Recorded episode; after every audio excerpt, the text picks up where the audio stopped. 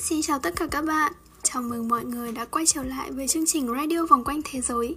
Lại là mình An đây Và rất vui được gặp mọi người vào mỗi thứ hai hàng tuần.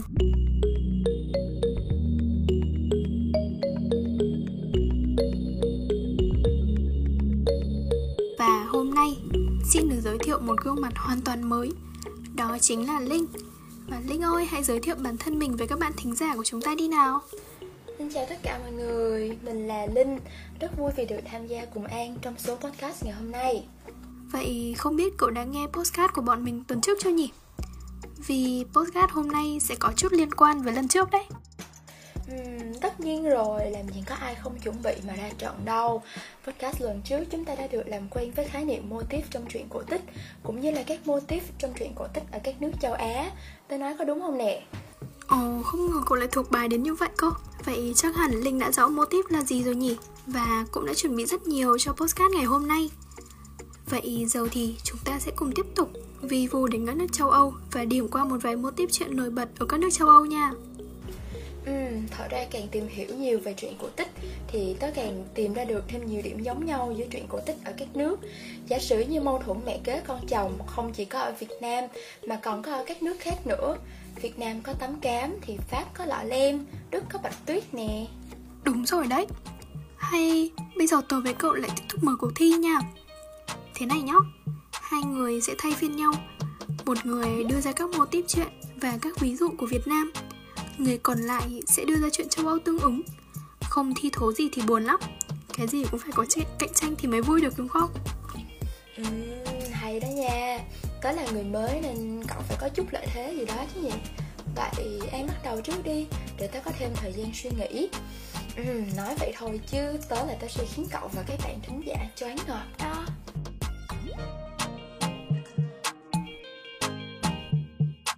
Chà, để xem nào Hmm. À, chắc hẳn mọi người đều biết về mô típ thụ thai và chuyện sinh nở thần kỳ rồi đúng không? Mô típ này thực ra rất phổ biến trong các chuyện cổ tích nước ta Ví dụ như sậu dừa này Là do bà mẹ uống nước trong sậu dừa mà thụ thai Hay người mẹ ướm bàn chân và vết chân khổng lồ thì sinh ra thanh gióng này Nói chung là sau một sự kiện đặc biệt nào đó Thì người mẹ sẽ sinh ra các nhân vật có khả năng thần kỳ á Vậy Linh nói xem bên châu Âu có chuyện nào như vậy không nhỉ? Ừ, khó gì Chắc hẳn các bạn còn nhớ rằng trong truyện cổ tích Đức Mẹ Rapunzel đã ăn cây rau ở nhà một phù thủy Và đẻ ra cô bé tóc dài chứ Chào, thật như vậy sao?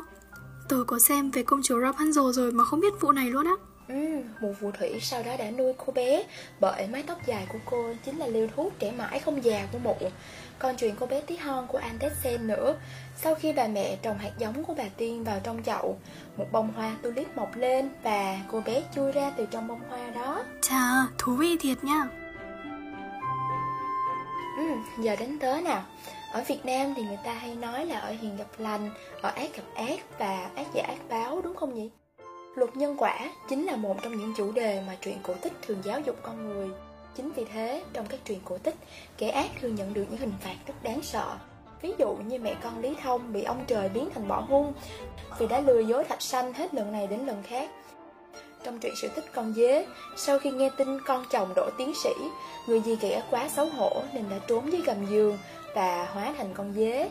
Đúng là đáng đời những kẻ chuyên đi hãm hại người khác. Linh biết không, trong phiên bản gốc của Bạch Tuyết, mụ hoàng hậu độc ác đã bị đức vua trẻ là chồng của Bạch Tuyết phạt nhảy mối trong đôi giày sắt nung đỏ đến chết đấy. Còn hai chị kế của lọ lem ấy hả?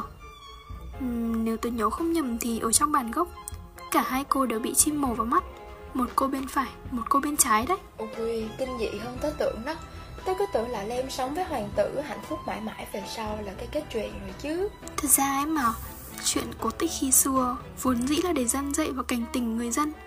Cho nên phiên bản gốc của chúng thường phản ánh sự khắc nghiệt của xã hội thời đó. Ừ, nhưng sao sau này khi mình đọc lại chuyện cổ tích thì việc các nhân vật phản diện bị trừng phạt ra sao thì lại không thấy rõ lắm nhỉ?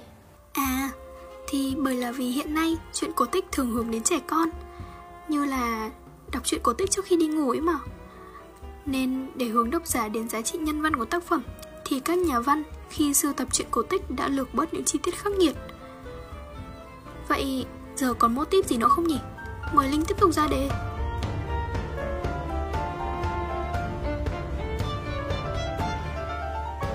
Ừ, có nghe đây bạn.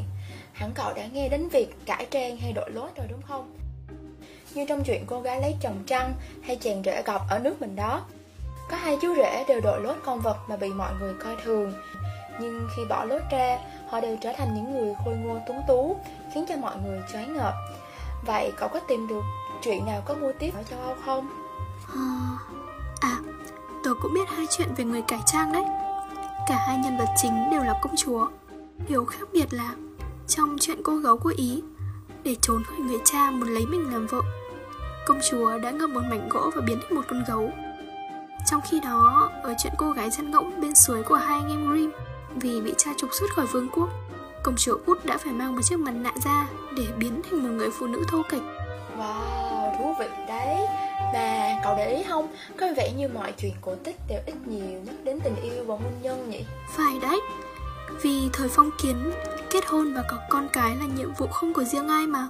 Vậy chắc Linh đã từng nghe đến những cuộc hôn nhân không cân xứng rồi nhỉ? Như chuyện người lấy vợ cóc ở nước mình đó. Chàng thư sinh thành hôn với một cô cóc và bị bạn bè chê cười. Họ thử thách đôi vợ chồng trẻ này rất nhiều lần. Từ nấu món ăn này Đến may quần áo biếu thay đồ. Thậm chí vào ngày Tết Đám người tai ác đó còn bắt hai vợ chồng cùng đến thăm thầy giáo Lấy cớ để cười nhạo hai người nữa cô Nhưng ở nhà thầy đồ Bọn họ lại đều choáng ngợp trước nhan sắc của người vợ cóc Bởi đó là một cô gái đẹp tuyệt trần. Wow, chắc chắn là kết thúc có hậu rồi ha. Hai chuyện tất cả sau đây thì có chút đau lòng đó An và các bạn chuẩn bị tinh thần nhé Đó là câu chuyện yêu râu xanh của Pháp và Eagle, nữ hoàng trắng biển của Litva. Trong truyện yêu râu xanh, râu xanh được mô tả là một lão già xấu xí đã lấy nhiều đời vợ và kỳ lạ là từng người vợ của hắn lần lượt mất tích một cách bí ẩn.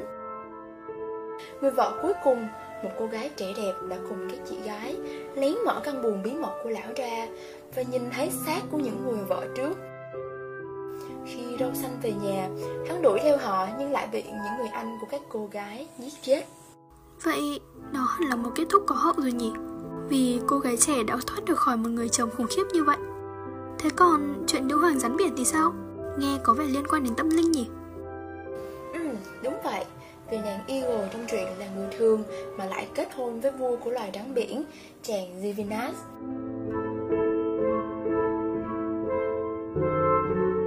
Một ngày kia, khi Eagle và các con đòi về thăm nhà ngoại, Divinas dặn dò ba mẹ con không được tiết lộ về chàng cũng như về vương quốc của họ.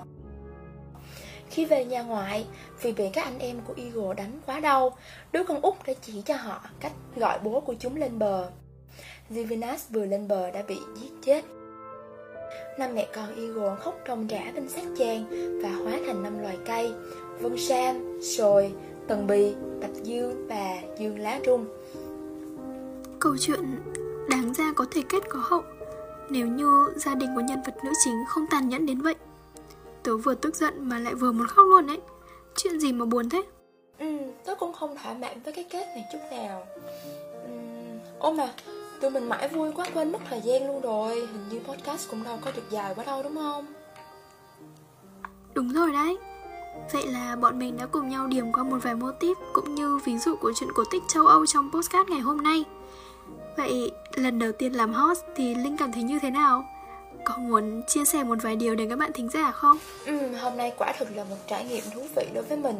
Mình cũng rất vui khi có cơ hội đồng hành với An trong podcast lần này. Mong là mình có thể có nhiều cơ hội để tiếp tục được gặp gỡ các bạn thính giả yêu quý của radio và là một phần trong các câu chuyện thú vị mà radio mang lại. Mình cũng vậy, được làm việc chung với Linh cũng rất là vui á. Mong là sẽ còn nhiều cơ hội để được gặp lại Linh hơn nha. Còn bây giờ thì hẹn gặp lại các bạn trong những số tiếp theo của Radio Vòng quanh Thế giới nha. Tạm biệt và hẹn gặp lại. Tạm biệt.